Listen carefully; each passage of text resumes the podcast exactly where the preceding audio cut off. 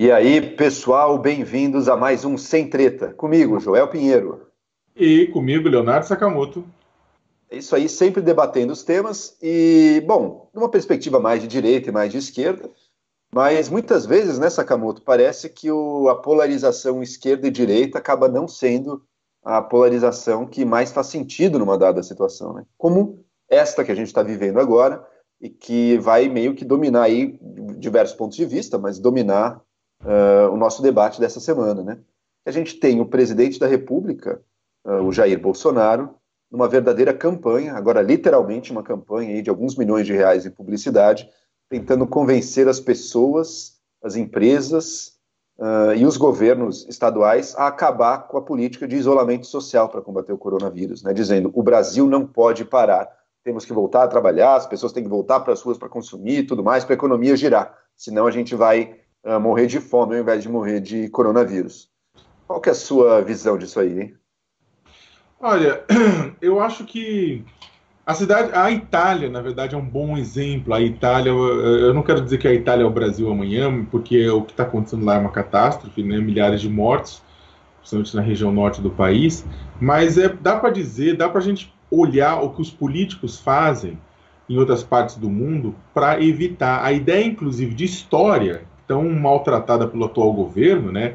A, a mídia, né, também tão maltratada pelo atual governo, tem o objetivo de registrar fatos, relatos, sejam contemporâneos ou sejam mais passados, para poder as pessoas aprenderem com os erros dos outros.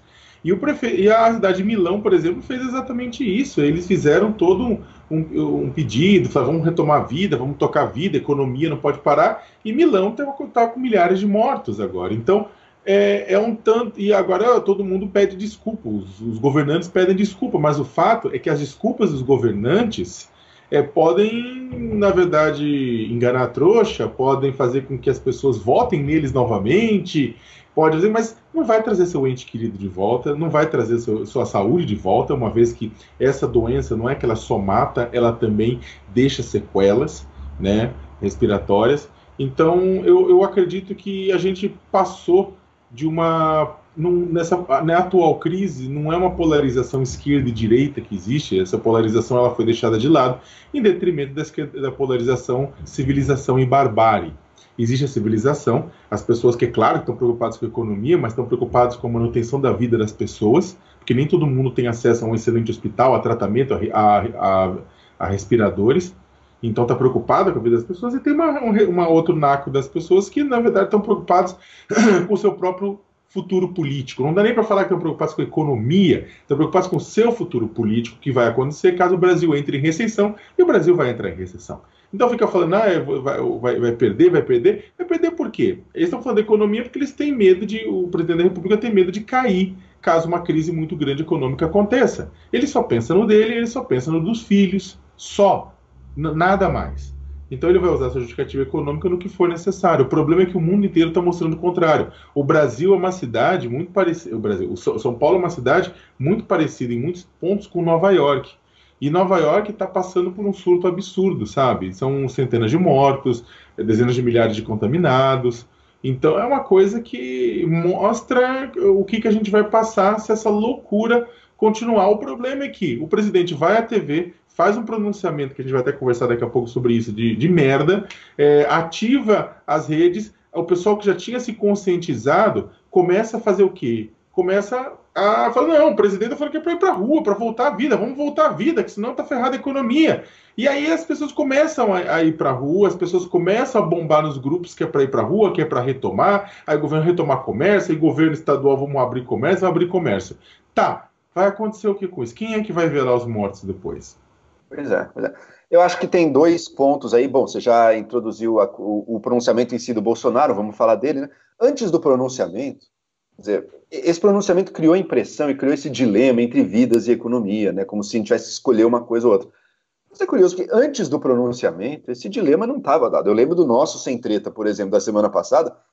Nós dois, por exemplo, e não somos só nós dois, todo mundo que é sério e que está debatendo a questão no Brasil tinha ambas as preocupações, né? Você tem que isolar as pessoas e você tem que criar caminhos para que as pessoas possam sobreviver durante um período de isolamento longo bastante para você quebrar aí a curva de expansão do contágio, né?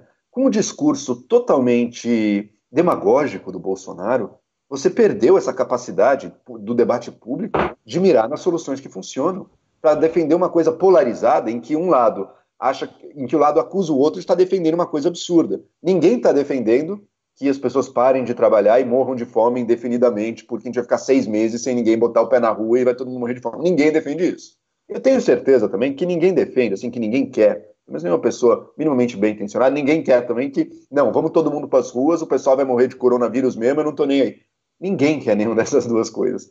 E tenha se criado essa polarização sobre a questão nos impede e nos distancia da possibilidade de chegar a soluções que funcionem, que é o que vinha sendo tomado, que é o que, por exemplo, está sendo feito em vários estados. São Paulo está com uma quarentena de 15 dias, não é quatro meses, são 15 dias para acompanhar a curva dos contágios. Você tem a permissão das pessoas, inclusive não é nem das quarentenas mais radicais do mundo, hein? Na Inglaterra, na França, na Itália, na Espanha, você, se você sair da rua sem uma boa justificativa, a polícia te dá uma multa. Tá? A quarentena de São Paulo não é das mais radicais do mundo, podem ter certeza disso. A gente não está nem tão diferente do que um país como a Holanda tem, tem feito, e a Holanda tem sido uh, citada por muita gente como um exemplo a seguir, assim, ah, um exemplo mais liberal, menos restritivo. A Holanda fechou todos os restaurantes e bares, a Holanda fechou escolas, está fazendo muito parecido com o, que a, com o que o estado de São Paulo, por exemplo, está fazendo aqui. Então, a gente não estava buscando uma solução radical para um lado só, não. As coisas estão sendo pesadas. A gente cobra o governo para dizer: olha, cadê os programas? Cadê? Agora, finalmente, graças ao Congresso, saiu a renda básica para ajudar as pessoas carentes durante a quarentena, durante o isolamento econômico. Então, essa parte foi feita. Agora, cadê a outra? O governo já foi bastante negligente. Cadê a outra parte? Que é o governo, o Tesouro Nacional, junto aos bancos públicos, dando a eles garantia de crédito para que eles possam emprestar com juros baixos e prazo longo para as empresas, para que as empresas não precisem quebrar. Isso precisa, precisava ter acontecido para ontem, ainda não aconteceu. Né? E a gente agora está numa coisa esquizofrênica, na qual a gente vê pessoas, uh, grandes empresários e o próprio governo Bolsonaro, querendo que as pessoas voltem a trabalhar de forma irresponsável. Tá? Bolsonaro falou até em volta às aulas, nem o Japão, que é o país que está fazendo menos coisas de todos, nem o Japão está com escolas funcionando. Até lá, está parado as escolas. O Bolsonaro quer ser o país que não está fazendo assim absolutamente nada nesse momento. É isso que ele está propondo. E do ponto de vista econômico, o que eles acham que vai acontecer, sabe? Vocês acham que você vai obrigar os funcionários, ok, a se exporem ao risco, a se exporem ao risco de doença, irem para as ruas, irem para os restaurantes trabalhar? Os clientes não estão nas ruas, pessoal. Não adianta ter essa ilusão de que é botar os funcionários de volta na casa que o negócio vai lucrar, vai ser. Não, vai dar prejuízo mesmo. As pessoas não estão consumindo, as pessoas não estão indo às ruas. Isso não é a saída. Isso é a saída que vai apenas colocar em risco a saúde de muitos trabalhadores no país, piorando a nossa política de isolamento que tenta controlar o, o avanço, o contágio do vírus.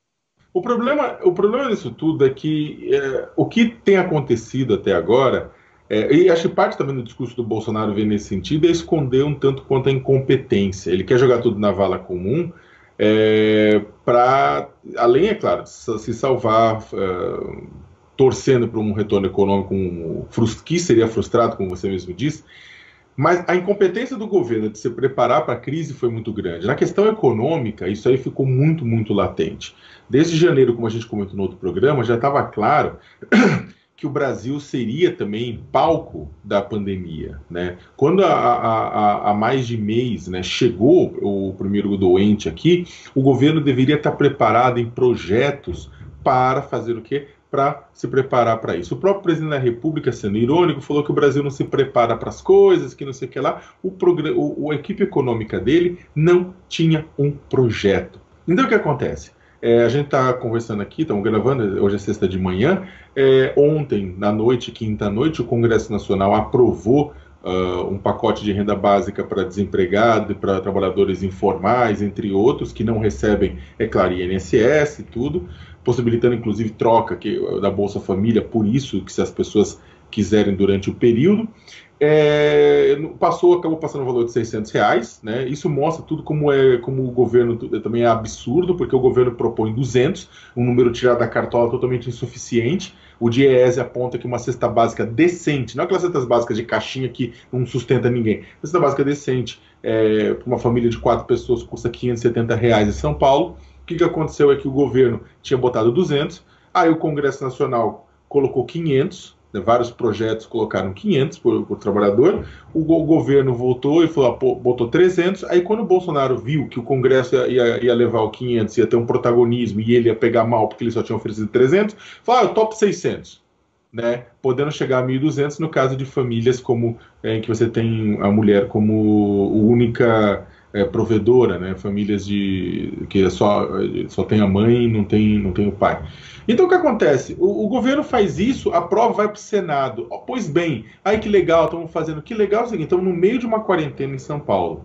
Esse dinheiro era para estar tá disponível na hora que o governo fala, decretada a quarentena, esse dinheiro tinha que estar tá na conta das pessoas, para as pessoas irem para casa tranquilas, para o pessoal da comunidade mais pobre para casa tranquila. E por que a comunidade é o grande barato? Eu, o Joel, estamos nas nossas casas, né? Casas na região central, confortáveis, etc. Nós temos, tipo, renda. Não, não vai ser. Não, nós não somos o problema. Nós não temos seis pessoas morando num cômodo único de 20 metros quadrados numa favela.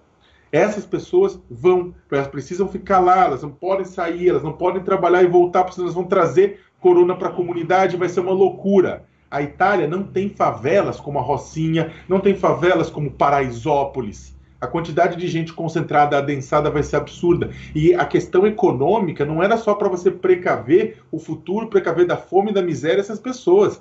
É também para evitar um caos de saúde pública, para fazer com que as pessoas ficassem tranquilas para não se mexer.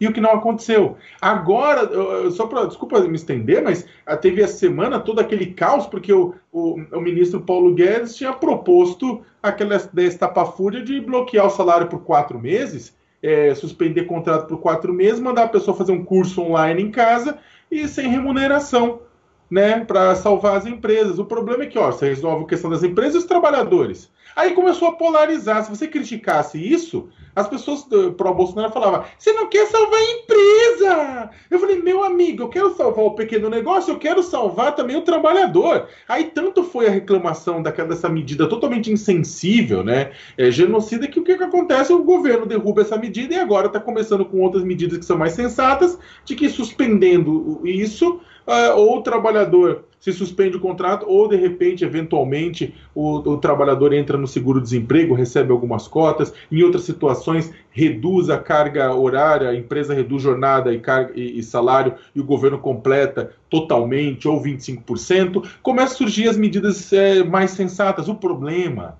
Ah, por que você está reclamando? O problema é que no ritmo que está indo, né, essas medidas vão acabar sendo, sendo implantadas daqui a duas semanas, uma semana, no meio da pandemia no meio da pandemia, quando as pessoas já estarão em casa, já estarão sofrendo, a gente está vendo já, as empresas já estão demitindo. Isso era para já estar acontecendo.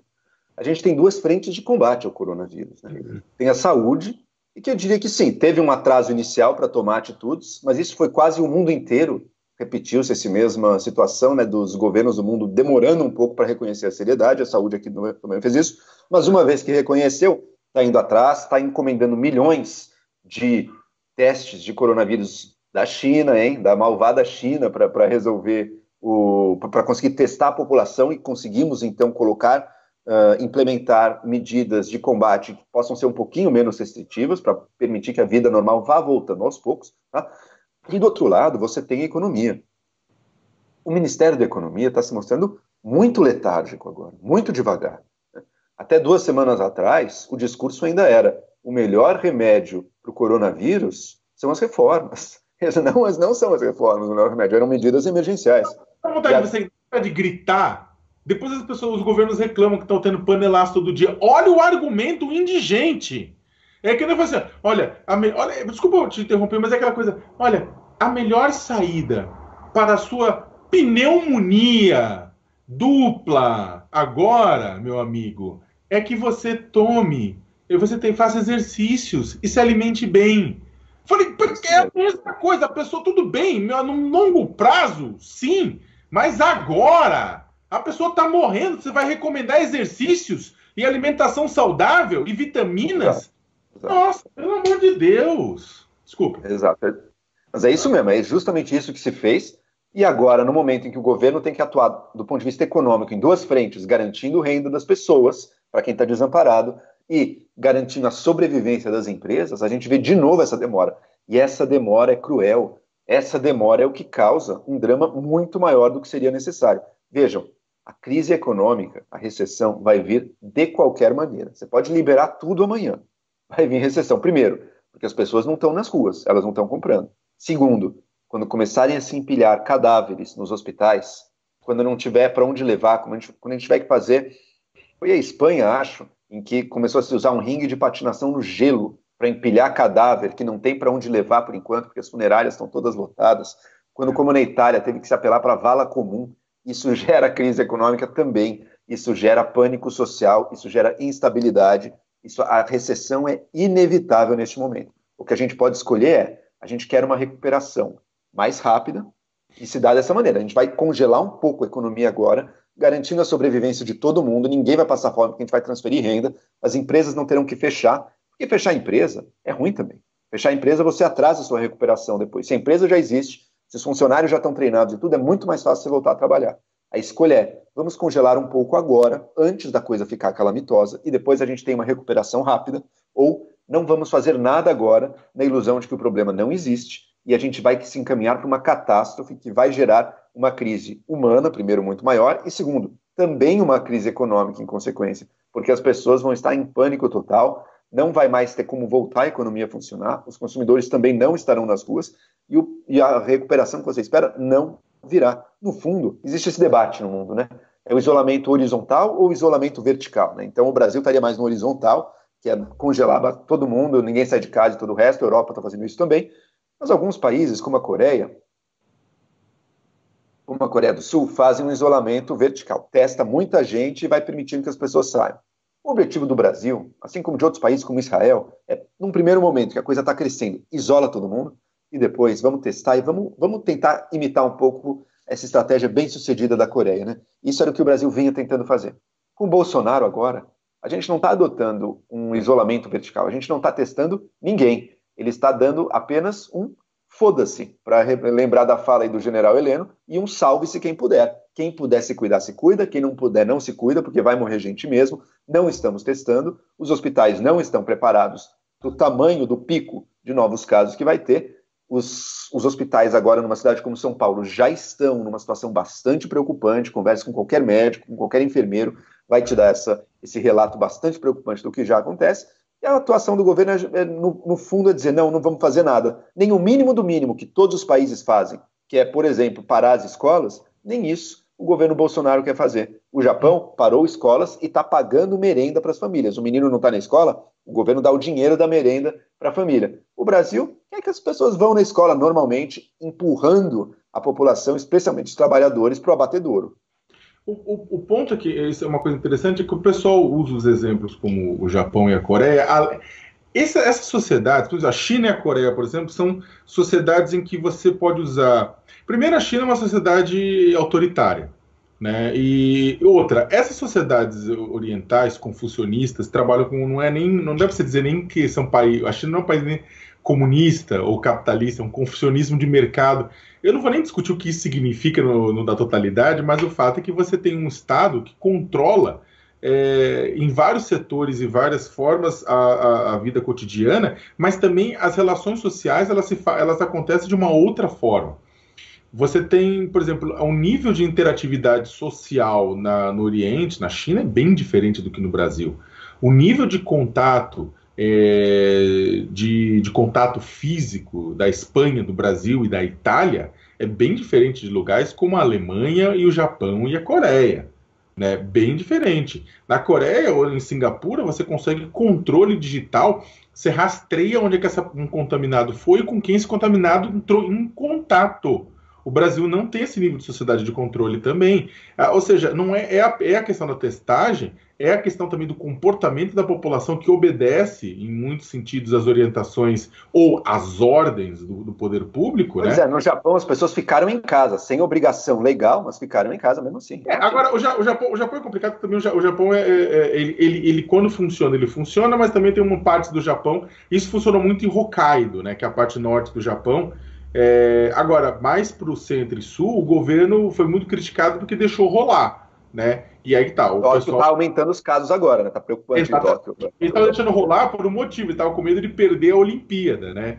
De adiar e não teve jeito, teve que adiar. Né? E agora, é, eu queria retomar um, um ponto que é o seguinte: a, o Joel falou da crise de saúde pública, crise sanitária, temos a crise econômica também que ele falou, agora temos uma crise política que pode aparecer no meio de tudo isso, e discute-se muito qual, o que, que o presidente quer com isso.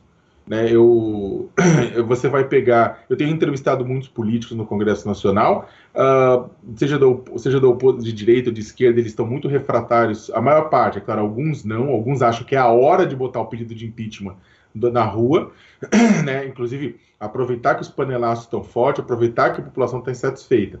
Outros acham que isso vai fortalecer o presidente Bolsonaro por conta de uma questão reativa. Né? O, o presidente está sendo criticado, está nas cordas, a partir do momento que se abre o impeachment, ele pode ter aquele apoio dos 30% dele e se, e se fortalecer e se manter no cargo.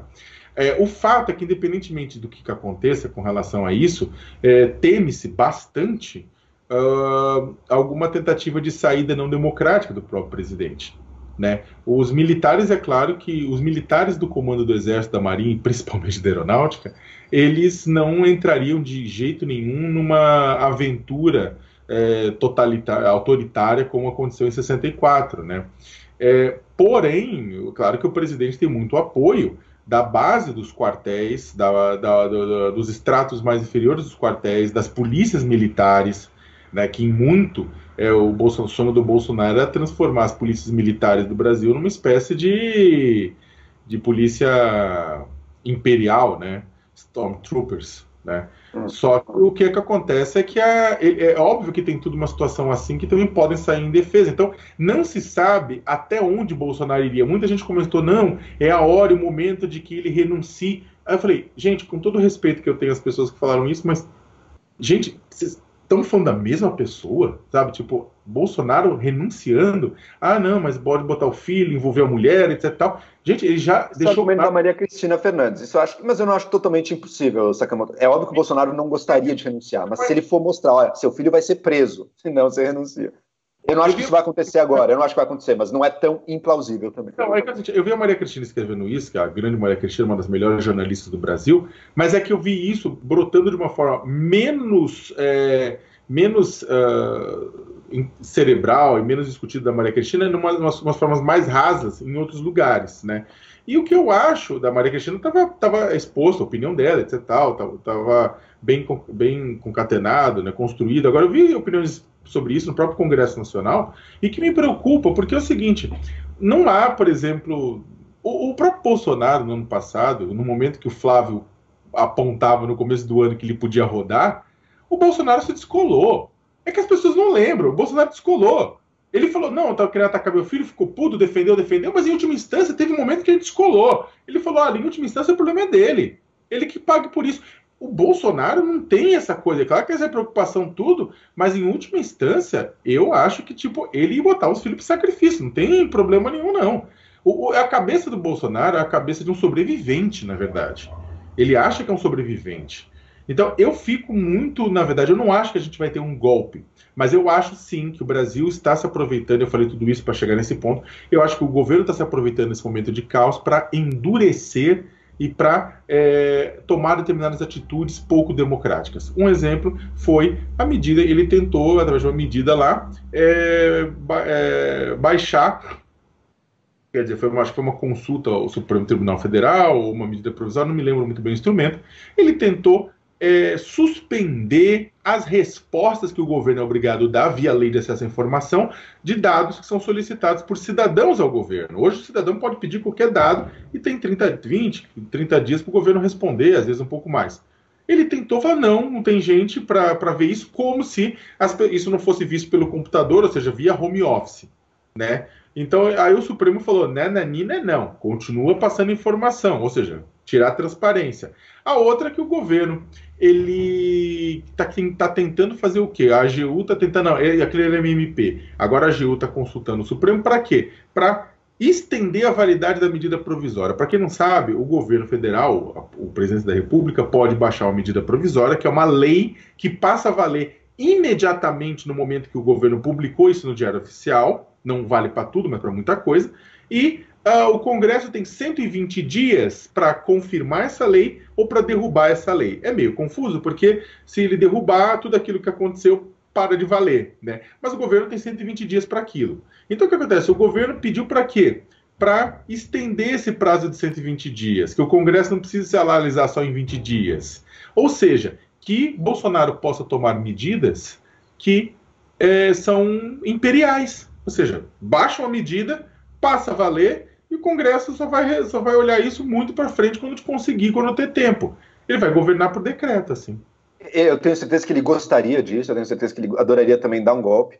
Mas o que eu tenho visto no Brasil é que as instituições, embora estejam sendo constantemente atacadas, têm feito frente né, a essas tentativas do Bolsonaro. Então, por exemplo, a, a coisa da informação caiu no STF. Assim, acho que a gente está. A resistência institucional ao Bolsonaro está se fazendo valer. Por isso, eu não acredito que a gente vai ver nenhum golpe do Bolsonaro. Acho que ele está muito enfraquecido, está mais do que nunca nesse momento, inclusive. Até o Exército fez um vídeo para a internet, né, se distanciando claramente do que ele sabia que o Bolsonaro ia falar sobre o coronavírus. O Exército Brasileiro muito responsável, dizendo, mostrando que sim, a gente tem que combater o coronavírus. Talvez seja o grande desafio desta geração essa luta contra essa perigosa epidemia. Né? Só que, ao mesmo tempo, embora eu acho que seria importantíssimo para o Brasil tirar o Bolsonaro, porque é um líder que sabota os esforços dessa, de, num momento importantíssimo, assim, é, uma, é, um vazio de liderança e é, e é destrutivo das coisas que têm que ser feitas, eu também acho que é muito difícil ele cair agora, eu não vejo ele caindo também, né? Porque o apoio popular dele, você tem uma parcela da população que apoia o presidente de um jeito, eu te juro, pode morrer a mãe da pessoa de coronavírus, graças à negligência, que o cara não vai mudar a posição dele. Nada vai fazer. Então, eu acho que isso não vai diminuir tão fácil, e sem diminuir isso, também não vai ter clima político para impeachment nenhum. Então, o que eu acho que a gente vai ver é o Brasil seguindo em frente dessa forma mambembe, dessa forma sem planejamento, dessa forma sem trabalho, sem nem golpe de Estado de um lado, nem impeachment do outro e nem renúncia, só que seguindo dessa maneira aí aos trancos e barrancos, que é muito ruim, porque o trabalho sério que precisa ser feito, as opções de políticas decisivas que precisam ser tomadas não serão. Vai ficar na briguinha sempre, no cabo de guerra, um lado xingando o outro, e o trabalho não vai sendo feito, e o tamanho da tragédia vai ser muito maior do que o que precisaria ser. E no fundo, nada vai mudar também, nem para um lado nem para o outro.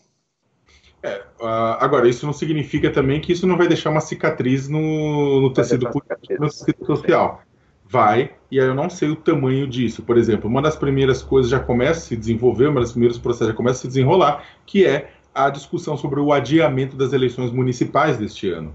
Ah, o, ministro da Saúde, Luiz Henrique Mandetta, que vinha fazendo um bom trabalho, mas aí depois que claramente o Bolsonaro ficou com ciúminho, né? Bolsonaro é uma pessoa insegura, extremamente insegura, né? É, ele precisa ficar reafirmando o tempo inteiro: o presidente sou eu, quem manda sou eu. Um presidente da República que sabe que tem a autoridade que tem não precisa ficar dizendo isso, né? Mas é, ele não sabe, ele acha que não. Só que acontece é que o, depois que o, o, o ciúme do, do, do, presidente se tornou patológico, o próprio ministro da Saúde começou a falar: não, ele é o timoneiro, e começou a dar espaço para as loucuras também do Bolsonaro. Dizer, não, há um exagero, há uma coisa. Enquanto o ministério dele trabalha de forma diligentemente para tentar conter a epidemia, o próprio ministro começou a falar groselha por conta da má influência do presidente. O que acontece, contudo, é que é o seguinte: o ministro fala do adiamento das eleições. No Congresso Nacional começa a se falar do adiamento das eleições.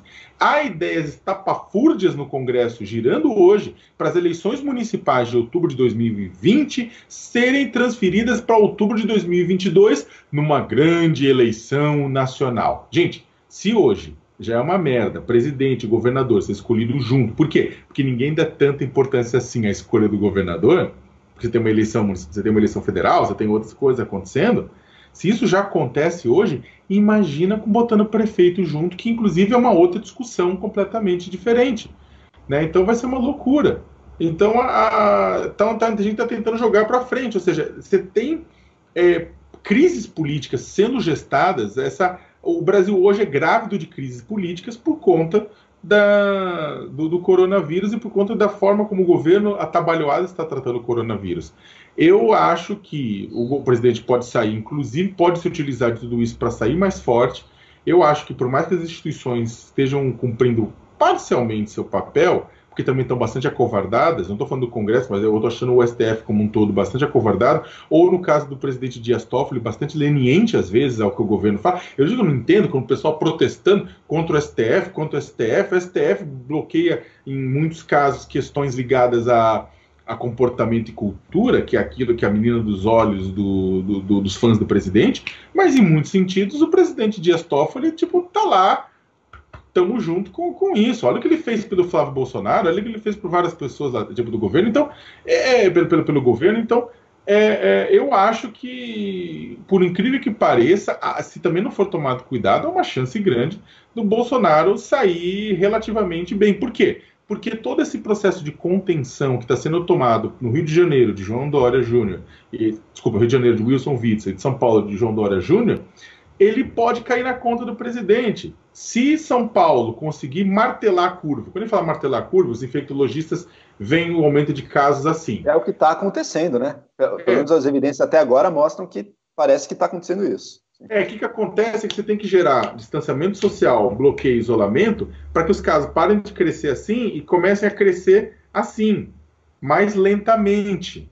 Então, o que acontece? Ah, aí você pode liberar. Só que o ponto é que é, o que, que acontece? Exatamente essas medidas tomadas pelo Rio e por São Paulo podem, podem, ninguém sabe o que vai acontecer, mas podem reduzir os casos e ah, a velocidade de infecção só que aí o que, que acontece? Quem vai lucrar com isso é o presidente, que vai ficar falando, tá vendo? Eu falei que a infecção era uma fantasia. Não é que era uma fantasia, é porque Rio e São Paulo sangraram, choraram lágrimas de sangue na economia e na vida das pessoas para que a infecção fosse controlada e que o Brasil não se fudesse. Então a verdade é essa. Ou a verdade é que se por um acaso for bem sucedidos os esforços de contenção em Rio e São Paulo, o presidente vai dizer que tudo não era uma fantasia, o que é um absurdo. E que tem gente vai que acredita. lucrar politicamente, né? Sim. Exatamente, tem gente que acredita por uma razão muito simples. Tem gente que acha que o que existe é só o visível e o palpável. Esse é o grande problema no Brasil. É o grande problema de pessoas que votam em outras porque essa pessoa faz. Ah, aquele cara faz ponte, aquele cara faz estrada. Agora, não se, inve... não se vota em alguém que promete para educação, por exemplo. Por quê? Porque educação é impalpável. Bom, o, sem dúvida o debate político vai continuar. Eu queria agora, Sakamoto, a gente, a gente tinha conversado dos temas do programa, né? E vamos trazer aqui, então eu comecei dizendo que a polarização neste momento não está mais entre direita e esquerda, está né? Tá entre, no fundo, na minha visão, quem quer tomar medidas contra a epidemia quem não quer fazer nada, quer ligar o foda-se porque acha que esse é o caminho para solucionar. Então eu queria conversar um pouco sobre o que, que diferentes pessoas da esquerda e da direita têm falado, como elas têm se posicionado uh, sobre o, a epidemia do coronavírus e as medidas de combate. Então, a gente trazer alguns nomes aí de pessoas da esquerda e à direita que têm uh, falado a respeito, escrito a respeito e proposto soluções que fogem muito dessa de duas coisas, né? Do não, tem que fazer quarentena até que todo mundo morra de fome, ninguém propôs isso, né? E também não é liga o foda-se, salve-se quem puder, cada um por si. Quer trazer alguns nomes aí? Olha, acho que primeiro tem que fazer uma crítica, tirando, tirando tipo o comportamento genocida do presidente da República, também lembrar que não é o único presidente. É, eu não vou nem comentar o Maduro, porque, puta, já, já virou caricato, na verdade, mas. Ah, mas você vem de esquerda, você gosta do Maduro. Se você pensa assim, a sua vida, na verdade, você tem dois neurônios, o Tico e o Teco. Né? Então, o tique e o teco fazem com que você só pense que o mundo é totalmente maniqueísta. Ou é isso ou é aquilo. Você é de esquerda, você gosta de Stalin. Você é de direita, você é um capitalista genocida. Não, não é. Mas, no caso, eu não vou nem discutir o Maduro porque já virou caricato. É uma pessoa, tipo, os comentários dele. Agora, o interessante é que um comportamento negacionista muito semelhante com o do presidente da República é de um governante de esquerda que é quem? Que é o presidente do México, né? É, ele tá, ele tem sido extremo, ele tem sido negacionista, ele tem feito a mesma coisa que o Bolsonaro, é, beijar as pessoas, cumprimentar as pessoas, dizendo que isso, isso vai passar, que o povo mexicano é forte, que isso não vai acontecer e que vamos voltar, vamos trabalhar, não vamos fazer nada disso e por isso vai. Então, eu acho que, em primeiro lugar, é, isso é extremamente bizarro, sabe? Tipo, é um governo de esquerda que está fazendo uma coisa bizarra, né? Em, em, em, detrimento, internacionalmente falando, o governo, o presidente da Argentina está, por outro lado, tomou medidas mais é, duras e mais rapidamente que o governo brasileiro quando estava numa situação mais inicial à crise. É, foi mais diligente, mais rápido, né, do que o governo brasileiro nesse sentido, apesar de ser um país no início, né, faz toda a diferença. Esse controle de quem entra no, Brasil, no país, no início da coisa, isso faz Isso, isso ajuda muito, que é o que a Argentina fez também. É, não, ele, ele de controle social, tudo. Então é claro que é criticado, vai ser criticado, vai funcionar, não se sabe ainda, né? Porque a Argentina também é um país em crise, tá cagada pra cacete. Mas é um pessoal que eu acho que tem a ver com o seguinte: a negação da ciência também não tem a ver. Muita gente de, que pode ser que é visto como de esquerda também pode ser bárbara, sabe? No sentido de, de, de fazer barbaridade, independentemente de onde está. Agora, eu, eu, eu acho que o, o interessante, acho que também é perguntar para ti o comportamento de duas pessoas que estão são do espectro de direita, né, que é o governador João Dória e o governador Wilson Witzel. É, é claro que os dois são criticáveis em muitos aspectos, mas nesse ponto pode-se falar até que é por interesse político, que seja, mas, é, e apesar de algumas medidas bastante atabalhoadas, né, mas é, tem sido diligentes contra a crise, né?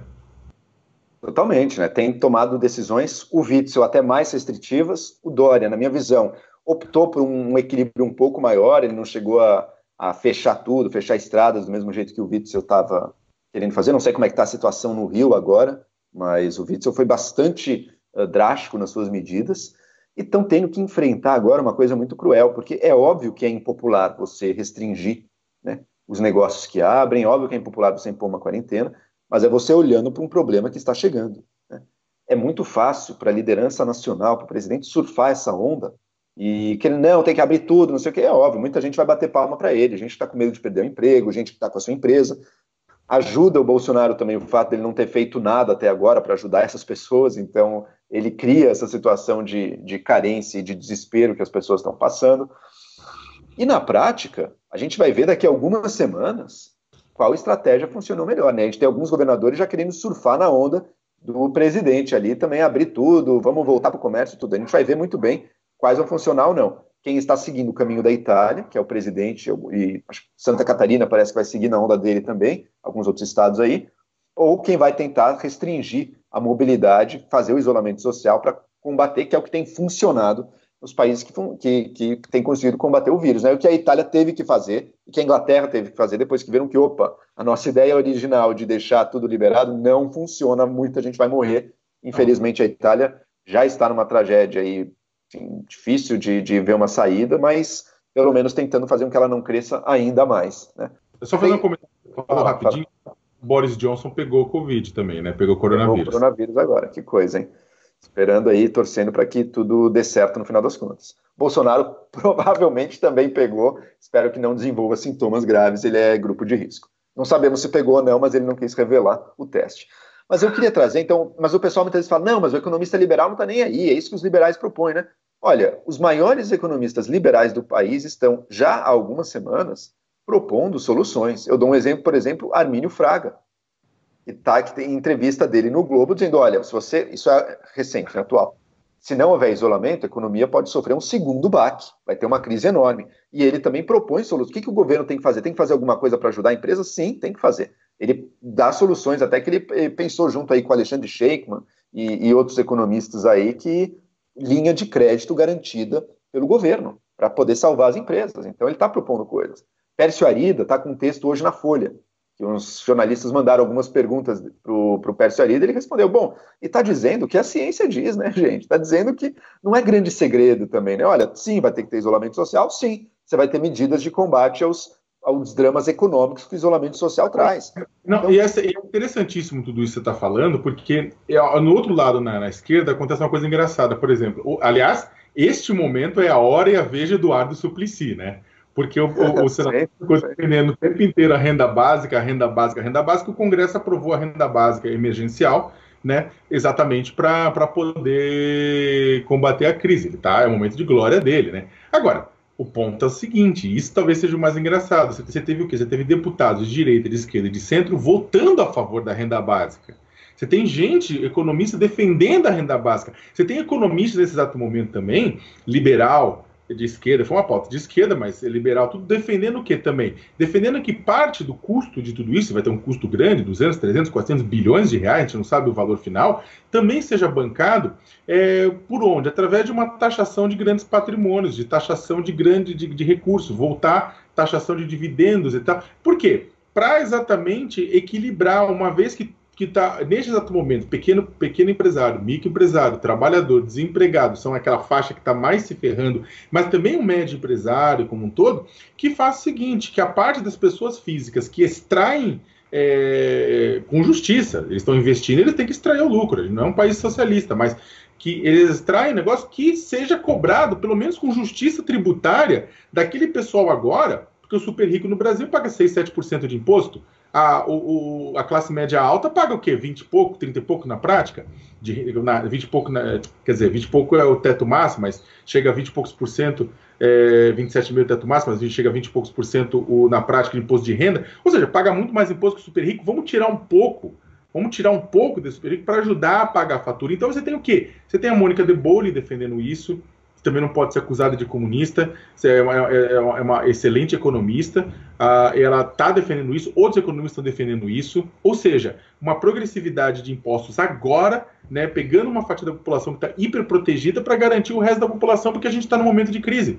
E é interessante, porque esses debates, renda básica, a questão do, dos bancos, a questão de todo mundo, independentemente de esquerda e direita, mas que está dentro da civilização, está discutindo de forma extremamente racional e procurando saídas e vai ser aprovado um monte de coisa. Isso mostra que no momento de dificuldade, quando o Brasil vive à beira do abismo, direita e esquerda conseguem se unir para resolver os problemas. Quem não se resolve os problemas e que quem taca a pedra é a barbárie.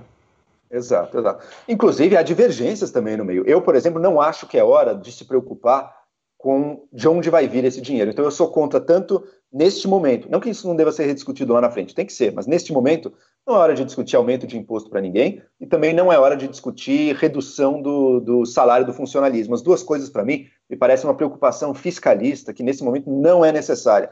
Você aqui vai ter que injetar dinheiro novo na economia, não é tirar de um lugar e botar no outro. Vamos injetar dinheiro novo mesmo e depois sim o governo vai ter que botar as contas em dia. Não vamos fazer nada de longo prazo, vamos fazer gastos agora, nada que se perpetue no tempo.